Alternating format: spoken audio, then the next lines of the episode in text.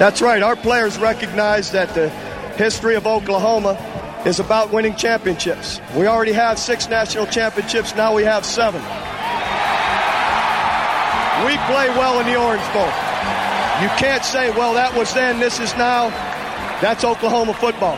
We have a great history in this Orange Bowl, and it's only getting better. Yep. 23 years ago today, that happens at the Orange Bowl. OU shut down Florida State 13-2 in that number 1 offense. Got his boys' trophy back is what happened that night. Chris Winkie really couldn't do anything. In fact, they forced a turnover on him in the second half. Quentin Griffin scores a touchdown to put it to 13-0, and OU ends up winning the national championship. And as we started out today, 23 years ago, does it feel like it's been that long ago? Well, yeah, unfortunately, it has. It has felt like 23 years. You've gotten close several times, man. You played for it in 03, 04, 08, back in the playoff a few years as well, but you've gotten close. You're just still waiting for that next one, Travis. Yeah, but you're going to the conference that produces them, right? I mean, when you think about how long it's been, you know, some people think, oh man, OU's going to the SEC. It's going to, you know, worsen their chances of winning another national title. I don't believe that. I don't think that's backed up in any logic, right? Because LSU has won multiple, Florida has won multiple. You've got Auburn, counting it right before you said that. You've got Alabama, you've got Georgia. You've got 5 different SEC teams have won. Most of them have won multiple, and 5 SEC teams have won national championships since OU won their last one. So I'm wondering where the argument comes from that OU moving to the SEC will be a deterrent for winning another national title. What do you think about that? Well, real quick, I'm counting the championships that have been won in the SEC since OU won their last one. 23 years ago today, Sean says 276 months ago, so whichever one you want to use there. 5 teams, right? Alabama, LSU, Auburn, Florida, and Georgia. So 5 teams have won a championship in the SEC since OU's won its last one. Bama's won multiple. LSU's won multiple. Florida's won multiple. Georgia's won multiple. And Auburn was 90 seconds away from winning multiple as well. Mm-hmm. Mm-hmm. They won in 2010 and had the late lead against Florida State. So they were right there 90 seconds away, and OU's a better program than a couple of those listed. So, but to your question, I'll go back to the day that the SEC news broke on while we were doing the show. Teddy and I were doing the show, but the first thought was, okay, the road is going to be a lot more challenging, but if OU accepts the challenge and they prepare to get better as a program and do what needs to be done, it'll be tougher to win games, sure, but it will put them on a better path to win a national championship. So that's what I believe then. It's like 2.5 years ago now. It's what I believe now. They may not win as many games in the next 10 years as they did the last 10, but I do think it could put them on path to win a better chance to win a national championship, which is most important now. Yeah. No, I think there's a mountain of evidence that would support that. And the thing is, you might have some bad years in there too, Tyler, and you're just going to have to live with that, right? I mean, Alabama, the model of consistency, had a losing season, you know, since OU last won, had multiple losing seasons since OU last won a national championship. And then Saban came, and, of course, everything went great. Georgia's had their down years. Auburn has stunk. Florida currently stinks. LSU had some bad years. LSU's been the example of peaks and valleys. Exactly. So it's like, so the thing is, you'll lose some of that consistency, but I think your top end, I think your ceiling raises. I think your floor lowers a bit and your ceiling raises a little bit, just if you're talking about what we've seen over the last 25 years. Tyler. Yeah, and that was posted on our Twitter and Facebook pages, and we got a lot of, it's time to win another one. It's time to win another championship, and everyone agrees with that. I agree with that. It's time to win another championship, and not that you didn't celebrate the Heismans that were won here, and the conference championships that were won here, and the big bowl games that you got to. Like, those were celebrated and appreciated, but Like, I don't know, man. Like, everyone's ready for that next national championship, man. It's been too long. So if this is the way that gets you closer to a national championship, and I think that it is, it's still in my mind the best move, the SEC. You're right. You may not win as consistently as you did in the Big 12, but if it gives you a better chance to win a championship, I think that's what people really care about at this point. Yeah. I mean, it's, again, there's too much evidence, and then you can start getting into the whys, right, Tyler? Why do SEC teams seem to, despite the more competition? It's because you get better players, you get more money, so your coaches' salary pools go up. You can get better assistants. You can, you can afford better facilities. You can, you're battle tested, right? I mean, it's everything. Everything goes up when you get into the SEC. A lot of it, Tyler, is because just the money's better. But the thing is, too, is like OU in its current state right now, it's not in a terrible spot, but it's not in an elite spot right now. You can't just go into the SEC and all of a sudden, just because you have an SEC logo on your uniform, that guarantees you a national championship in the next 8 to 10 years. Like, you've got to rise to the occasion. You've got to do the things as a program to get yourself, SEC ready. Like, it puts you in better positions to get better players, like you said, to do some different things. But the SEC can help out, but you as a program, you've got to do the things necessary as well. Like Alabama's done multiple times, like LSU's done multiple times, Florida and Georgia as well. So the next 5 years, next 3 years, hell, next year, going to be quite fascinating around here. Let's just win it all next year, Tyler. Okay, I'm down.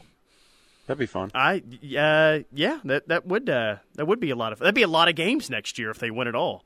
12 regular season, 13 with the conference title, and at least 3 in the playoffs. That's like 16 games next year. We'd still probably get people calling for Michael Hawkins.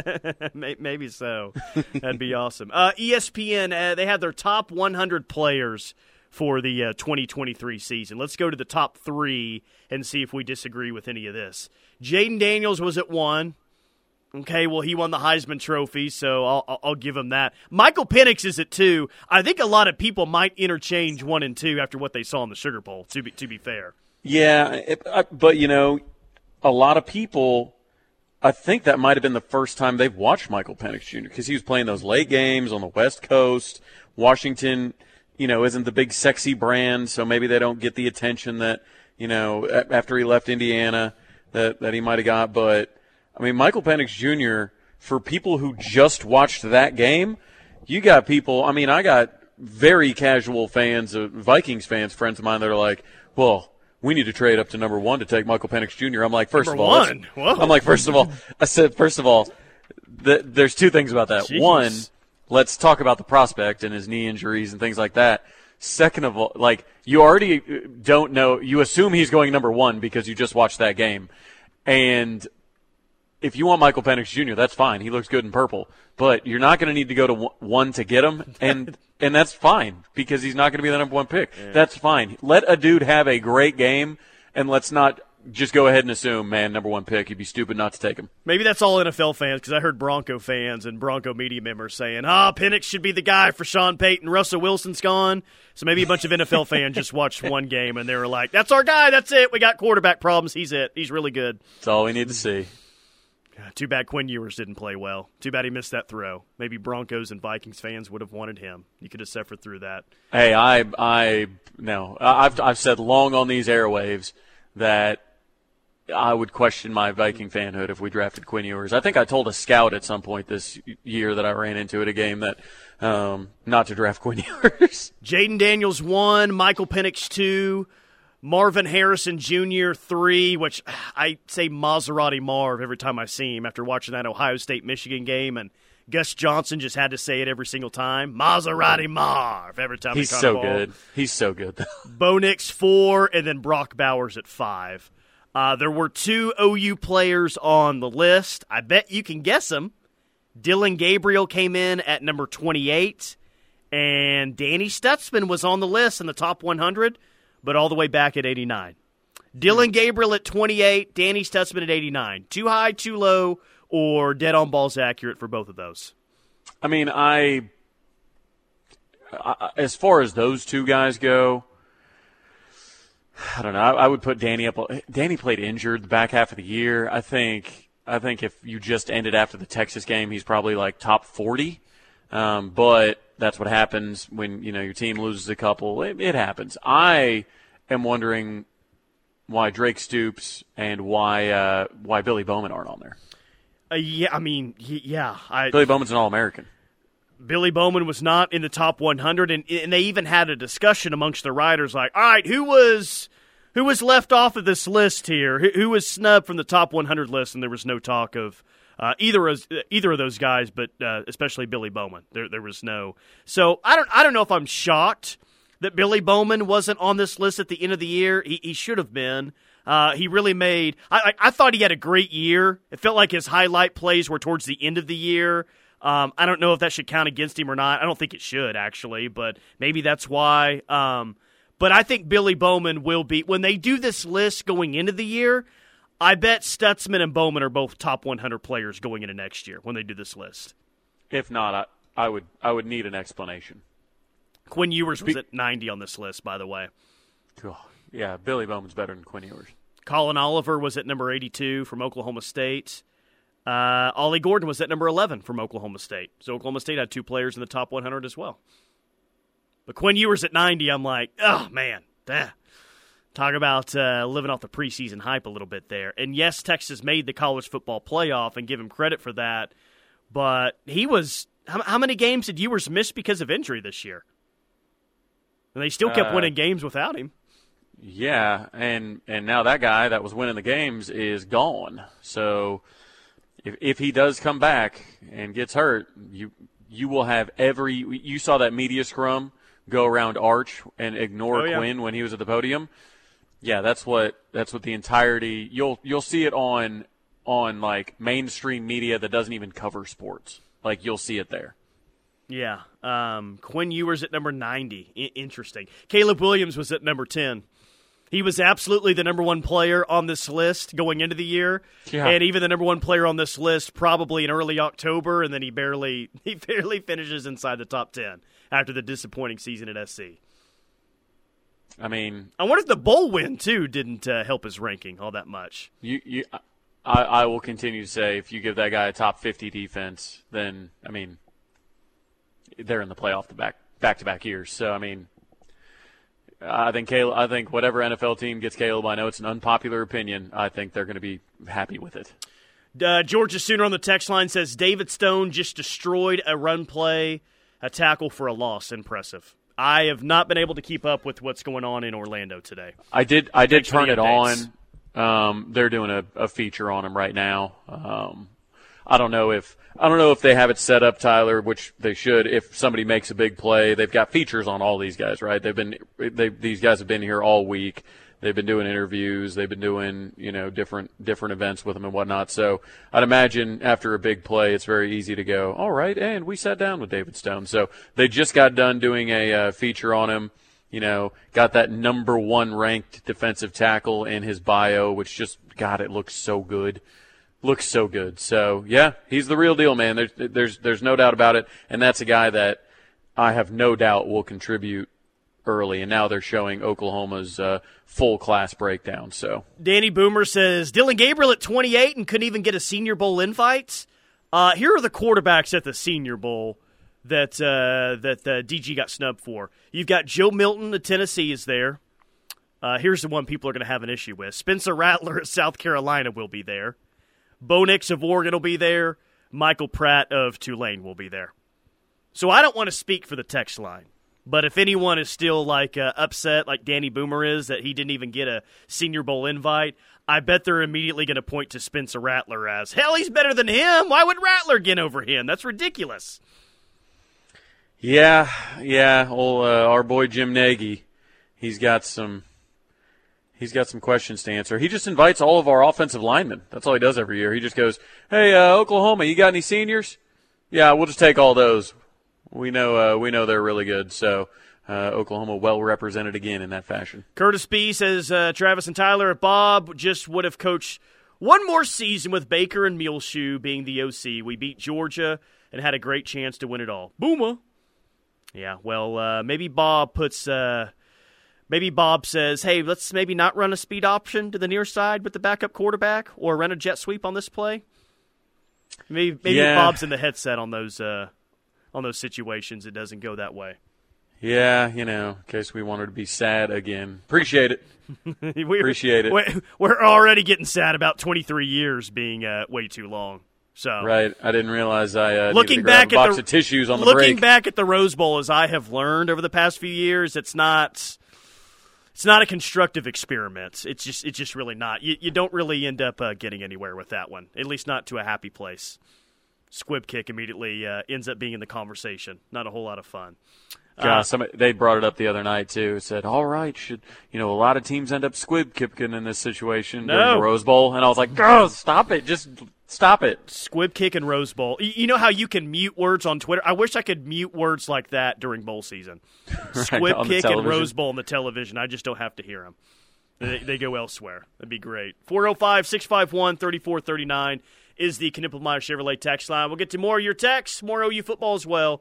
We'll get you caught up with the latest in the transfer portal right here on The Ref. The word is spreading, and The Ref Army is growing. Keep telling your friends and family that there's only one station for true Sooner fans, and that's The Ref Radio Sports Network. When you see other people not giving up on your child, that makes all the difference in the world. When I found out I didn't have to pay, I was just grateful they saved my baby's life. Finding cures, saving children. Learn more at stjude.org.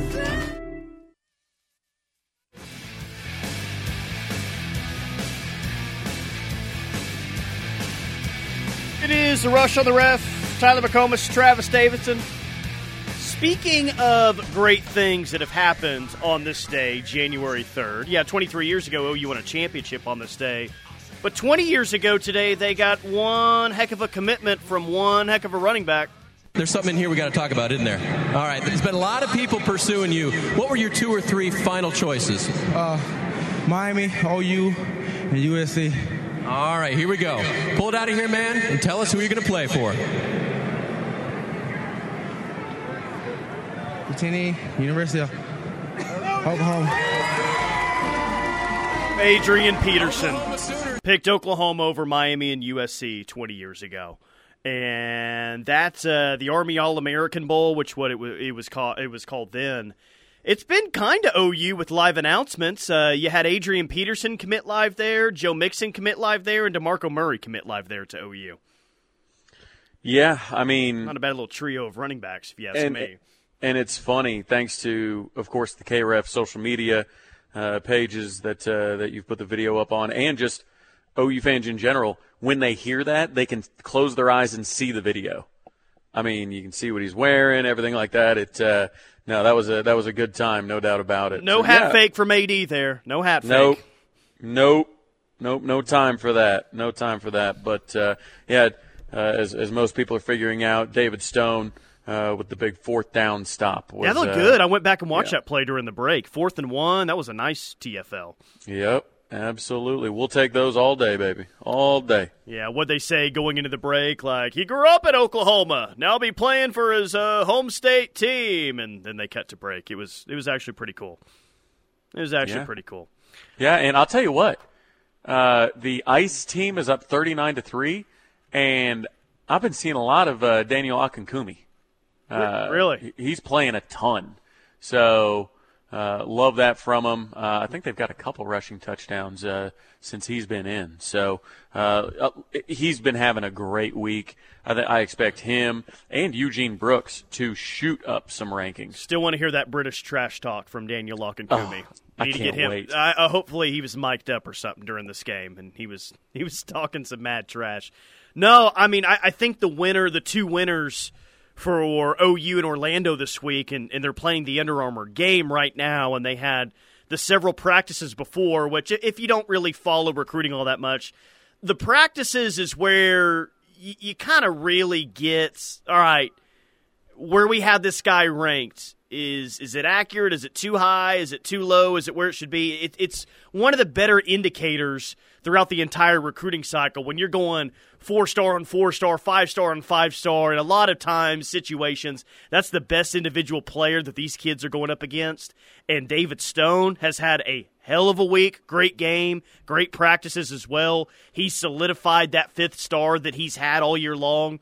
But you mentioned B.J. Brooks, man, and there was a story out today on 247 Sports. It's, okay, well, out of all the players that are out at the Under Armour game in Orlando, here are 13 that are primed to make an immediate impact. And when we did this 2.5, 3 weeks ago on signing day, we mentioned David Stone with the best chance to have an impact, Devon Mitchell at tight end. We didn't really talk a whole lot about B.J. Brooks. Now, after the week that he had, I think we're talking a lot more about that, and 247 had him as one of the top 13 players out there primed to make an immediate impact. So that's sounds like he opened a lot of eyes out there this week. Yeah, I know this will come as a shock to some, but looks like Bill Beatonbow had his evaluating hat on in this cycle. I mean, the word dominant was used in a story on 247 Sports to describe what he's looked like this week against some elite talent. So, again, I've said it once already today. I'll say it again. It's great that he's had an awesome week. Is it ideal if he's got to be one of your starters in the interior, year one in the SEC? Probably not, but this is a good time for a guy like B.J. Brooks to really show out and play well with what your O-line looks like for next year. Yeah, and again, just all eyes on not only the game, but all the evaluators there at the camps. They put a lot of stock into stuff like this. So, yeah, I mean, it just keeps stacking talent like anything, like Woody Washington coming back, like bringing in, corners, bringing in a productive running back. Like, just stack talent. It's as simple as that, Tyler. By the way, we did the top 100 players. ESPN ranked them. Dallas Spiel just wanted to know who the 69th player was this year. That was Shadur Sanders, quarterback at Colorado. But thank you for asking, Dallas Spiel. Oh, God. In terms of the latest in the portal, Kaden Woolard was on campus today. Really good year at Miami of Ohio. 9.5 sacks, 2 forced fumbles.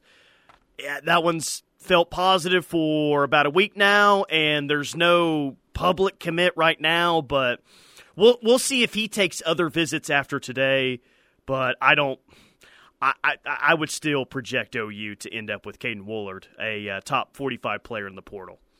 Yeah, I would agree with that. Again, reading the tea leaves of who I believe was his father tweeting about Miguel Chavis, seeing him in the Oklahoma jersey. Again, he may take some more visits, but you feel pretty good about this one. And, just got a few more spots to fill, right, on the defensive line. You got another tight end. You're going to do some more on the offensive line. Really just big bodies, because it feels like everywhere skill-wise you're in really good shape. Yeah, especially if – well, I think Deion Burks is going to be a nice player and got a chance to be one of your starters. I'm going to guess Andrew Lanthony's coming back, right? So you get Andrew Lanthony back to what he was in the first half of the year. Deion Burks looks like the player he looked like last year at Purdue. Wide receiver, you should be fine. Secondary, I think you'll be good. Backer, I think you'll be good. My biggest concern is what it's been for about a month now looking to next year. It's, can you find some productive interior defensive linemen, and what does that offensive line look like? Offensive line, to me, still being the biggest question mark for next year.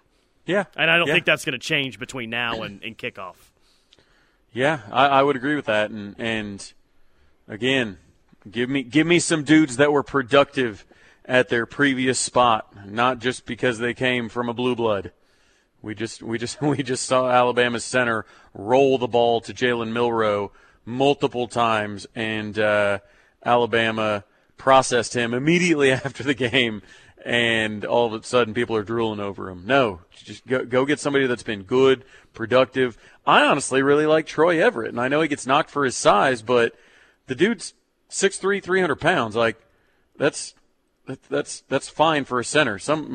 That's good for a center. That's more than fine for a center.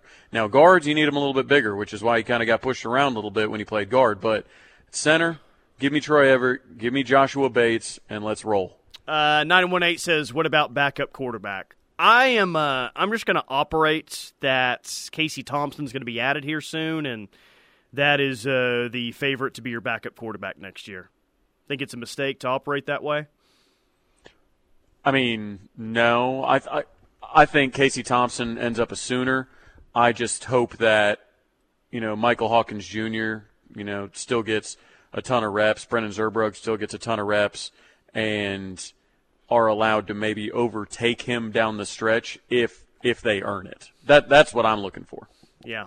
405, I want Akinkumi to sound like the soccer hooligan from Eurotrip. Gosh, that's fantastic. I may need to have sound clips of that on the show here moving forward when we're talking about Daniel Akinkumi. That'd be great.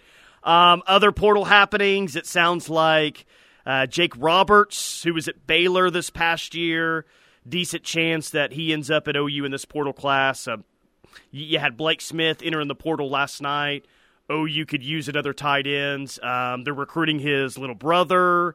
He went to high school at Norman North. There's just so many dots to connect there that look like they're heading in OU's direction. So Jake Roberts, think he'll probably visit later on this week, but kind of like Casey Thompson, I'm more confident about Casey Thompson ending up in this portal class, but I'm starting to get to the point now where, I would start to bet on Jake Roberts being added as well.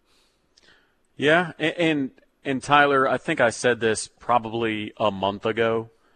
Patience is key, right? You've got all these guys entering the portal and almost daily, right? You've got guys entering the portal and everybody's, oh, man, we got to go get them. Well, we can just wait. It's not the first person to fill up their portal class gets the best one. That's not how it works. Have the patience, get the right guys, get the right fit, because there are still going to be players that enter the portal. Dejon Terry entered the portal, and we got him last spring. He was one of our most impactful defensive linemen on the interior, and we got him in the spring. So, again, patience is what we can continue to preach with this portal class. I have no reason to believe that it won't be a good one. The not-so-good news today from the portal, and I don't really know how surprising it really is, Nick Skorton led the Big Ten in sacks last year at Purdue. He was at A&M today, and, well, there's predictions already rolling in for him to land at Texas A&M. So, I don't think that's surprising. Yeah, I just think that, I don't know. I don't think that when a guy of his talents that's obviously looking to cash in on his great season, like, I don't think that's a guy that's like, man, I wish I could go be developed somewhere. You know what I mean? Like, I think he's like, look, I'm going to go cash in on my great season. And I think he picked two NIL factories to visit, and he picked the one that is about to put a first-round defensive end into the draft. I personally. And he's from there as well, so that was an easy one to connect to. Right. One more before we hit a break on the text line from the 501 in Arkansas. Last week I went to the dog park with my dog to play. Oh, this should be interesting. Oh. There was this little small dog cowering in the corner by a tree being bullied by all of the other dogs. The small dog was crying. Upon closer inspection, I realized it was Texas, and Worthy was the one crying. Made me feel that 2024 is off to a fantastic start. Wow. How about that? Yeah, the small dog was Texas. Maybe had a Texas bandana on or something like that. I don't know. But they did just make the playoff, man. They did just make the playoff. Yep, lost in fantastic fashion because they were given hope. They were given hope right at the end.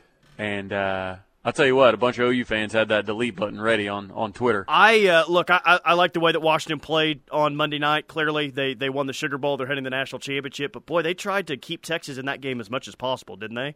From a muff punt to late in the game. I don't know if you want to blame them for the clock management. It was that injury situation that gave Texas the ball back with a lot more time. But Washington, it really felt like they attempted to make that game as interesting as possible late. I mean, everything from the weird injury rule that, stops the clock, to again, and here's the thing. Everybody says, God, why are you running a play there? Why don't you just knee it? Or why are you throwing the ball there? All that kind of stuff. Tyler, you know who's making all those calls? Ryan Grubb. You remember when everybody was like, hey, whoever Washington's OC is, we need to give that guy all the money to come to Oklahoma. And then they look up and they're already complaining about what he's doing. It's like, look, guys, nobody's perfect. Everybody does this. 405-651-3439, Knippelmeyer Chevrolet text line. We'll get to more text, more college football as well right here on The Ref. The word is spreading, and The Ref Army is growing. Keep decisions at a difficult time. Contact Primrose Funeral Service at 405-321-6000 or visit them at primrosefuneralservice.com.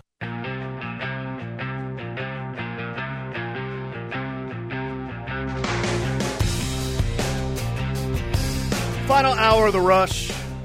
Tyler McComas, Travis Davidson, 405-651-3439, Knippelmeyer Chevrolet text line.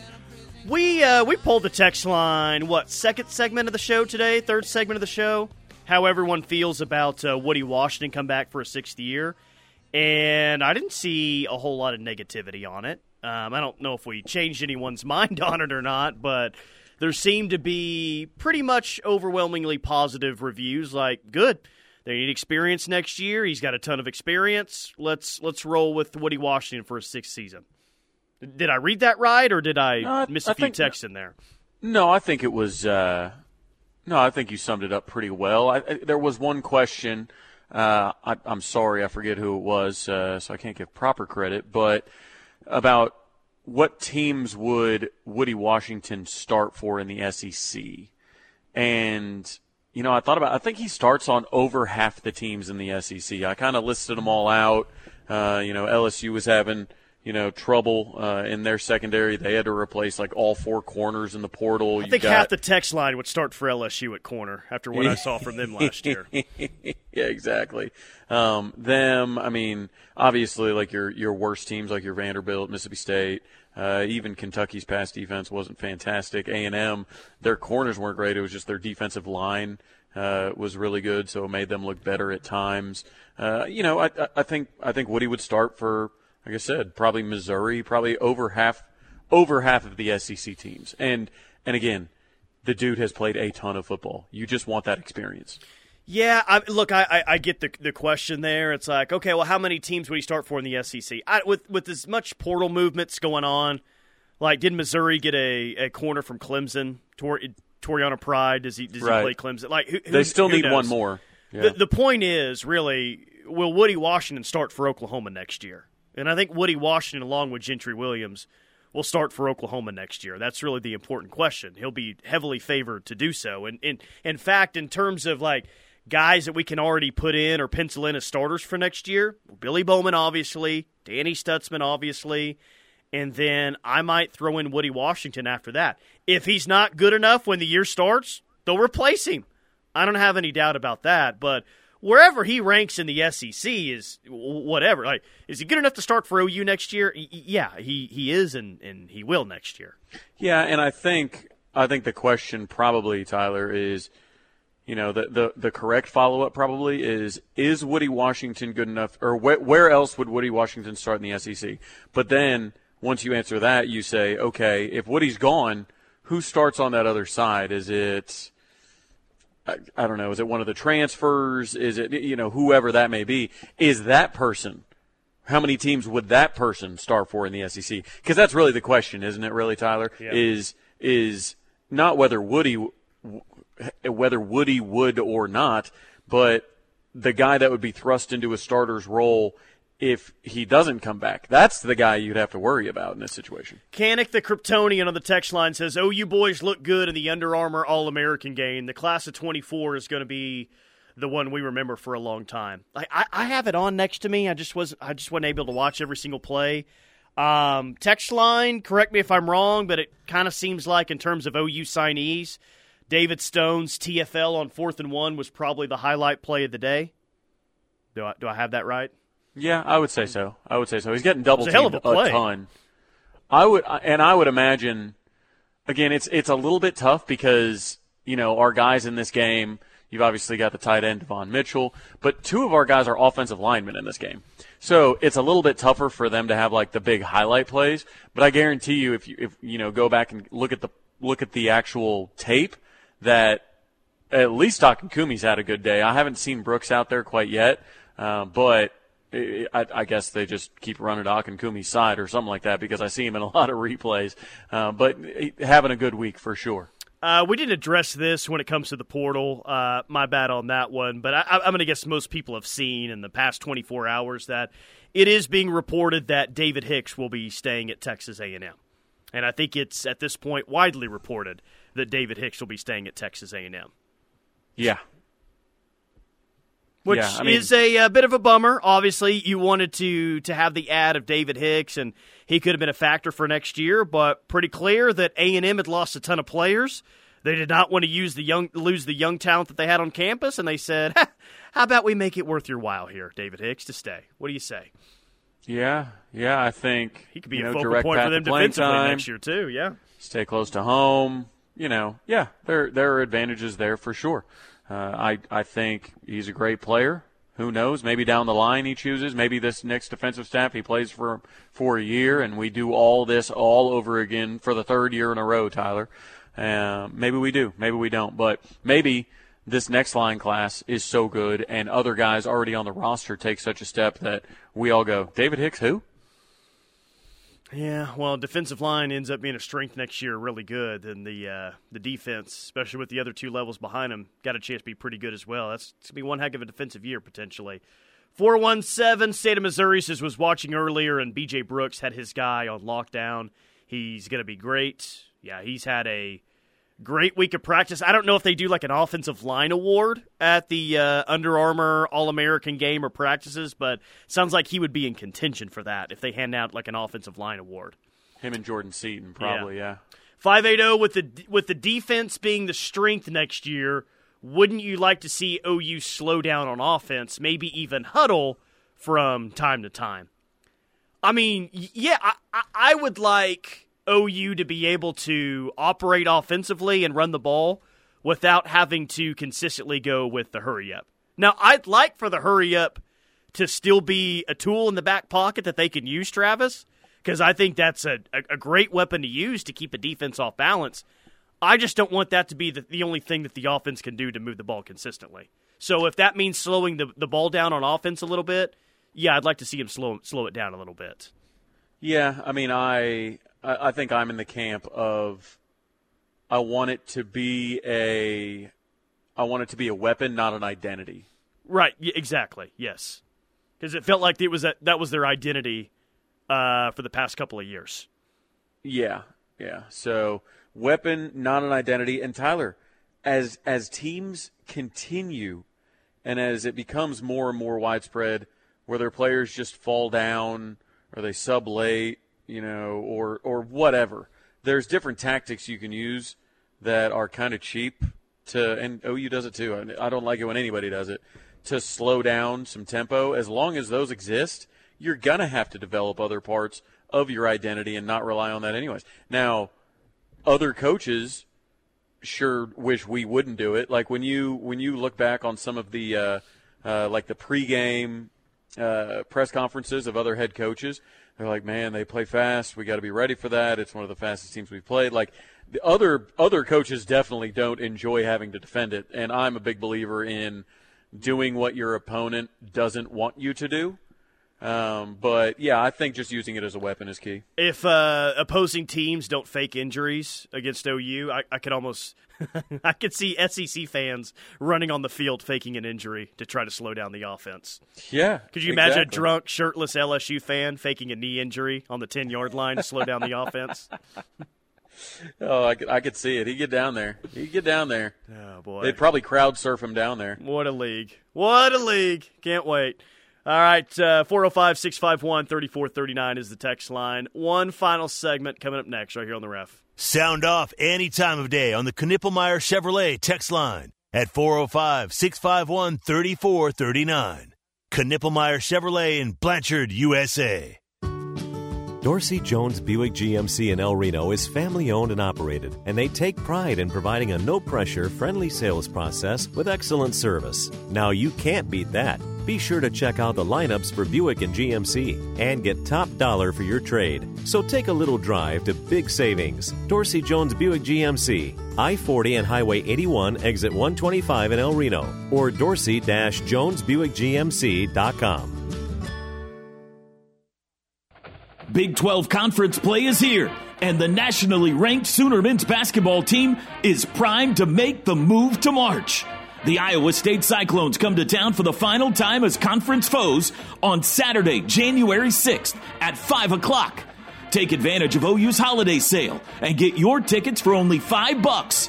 Don't miss out on the action. Go online now to Soonersports.com/23holiday to reserve your seats today.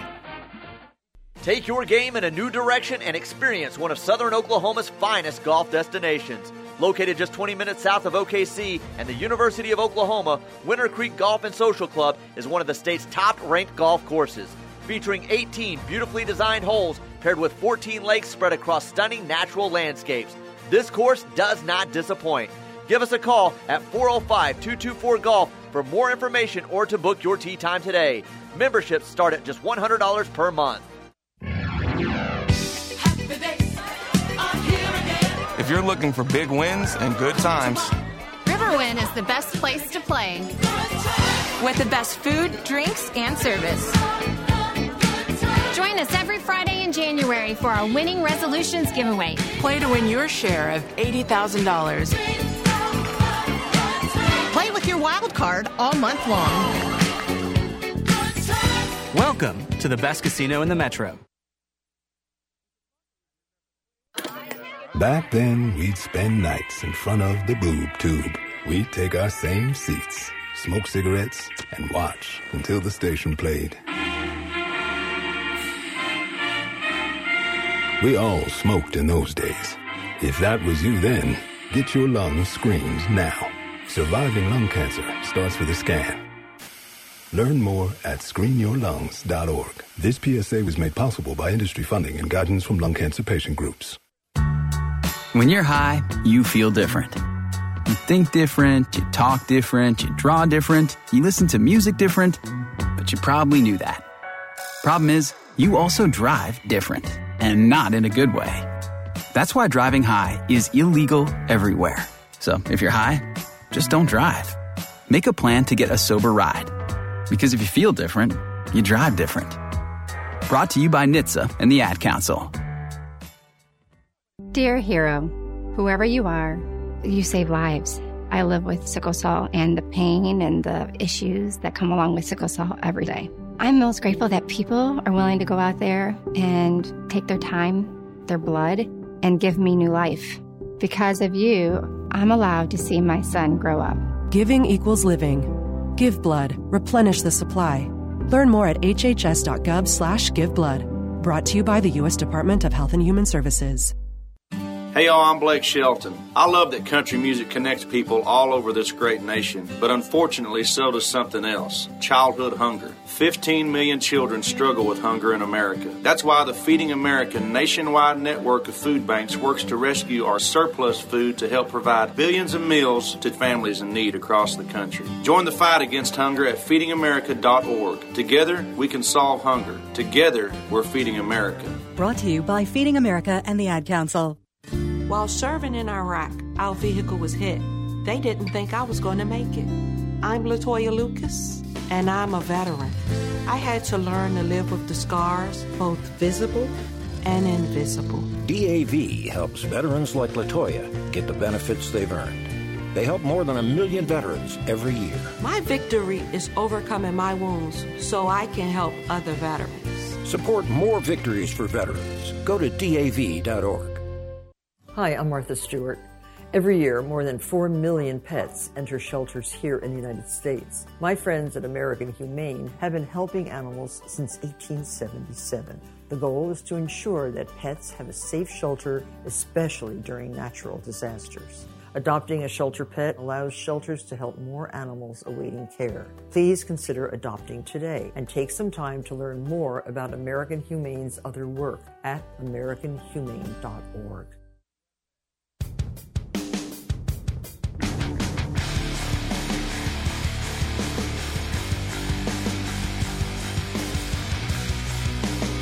Final segment of the day, wrapping it up on this Wednesday. The Riverwind Casino and Hotel bringing the final hour of The Rush. Tyler McComish, Travis Davidson. Looks like Dylan Johnson, running back of Wisconsin, is expected to play in the national championship game after that injury in the Sugar Bowl. Under Armour game just wrapped up on ESPN. David Stone with probably the highlight play, making a TFL on a 4th and 1. Had a pretty cool moment for him going into break, talking about his upcoming career at Oklahoma. But it's just kind of like a few-day lull here. I know the OU women are playing at BYU today, but it's just kind of like, all right, what's going on with the portal? It's just let's get to Saturday so the OU men can take on Iowa State and open up Big 12 play. Yeah, and what is that? What does the countdown clock say there in studio? It says 2 days, 23 hours, 3 minutes, and 7 seconds. That's what it says. All right, I appreciate that, Chick-fil-A. And, you know, you could stop by Chick-fil-A over there off 12th in between the men's and women's game because everybody's showing up. I know it. I know the LNC is going to be packed. I know the students have been showing out. They've been doing a great job. So, yeah, really excited for this basketball weekend. Got to get off on the right foot when it comes to conference play, Tyler. Yeah, well, it's just it's portal time around here, man. It's kind of the big story on what's going on, like who's visiting, who you got a good chance to get, and there's not really even much talk about the 2024 recruiting class, even though there's one more signing day to go, because I don't know if there's a name on the board right now for OU and the 24 class after Dom McKinley committed to LSU over the weekend. Yeah, so you've already got a big class, so I don't think you're really going to – I mean, I don't see them going after a major flip. I think you're pretty much full everywhere. The only thing I could see is maybe they sit down and they really evaluate some senior film and look for a late riser, something like that. But I don't know. I don't really think that. I don't think we're going to take anybody else, which is fine. I think we've got a great class. I read a story today that hurt me, man. It hurt me. It really did damage on me. And the title of the story was "College Football's Next Washington." Like, okay, well, who's a program like Washington that can emerge next year and compete and play for a national championship in Missouri? God, Mizzou was the first name mentioned in that article. And it hurt to see it. I don't think it's going to happen. I don't think Mizzou is going to parlay their Cotton Bowl win into a national championship appearance next year. But just seeing those nerds get the credit it does a lot of damage to me. Yeah, I mean, I just don't see it, man. It's the sexy pick, right? That's what I mean. To some people's credit, Ole Miss was the sexy pick, right? And you know they played well, but I don't want to live in a world where Missouri is playing for a national title. Mizzou was listed, Arizona was listed, Ole Miss was listed, Oregon was listed, Tennessee was listed on there as well. So a few opponents that you'll have for next year, including the most recent college football team you played in the Arizona Wildcats. If they'll just throw it to McMillan every single down, maybe they could win a national championship. Yeah. I'd like that. It would retroactively, a year from now, we'll say, see, that was actually a good bowl loss. I hope not. I hope not. All right, that'll do it for us today. As always, we appreciate the interaction. We'll talk to you tomorrow right here on The Ref. We're the Homeless Sooner fans. Closing time.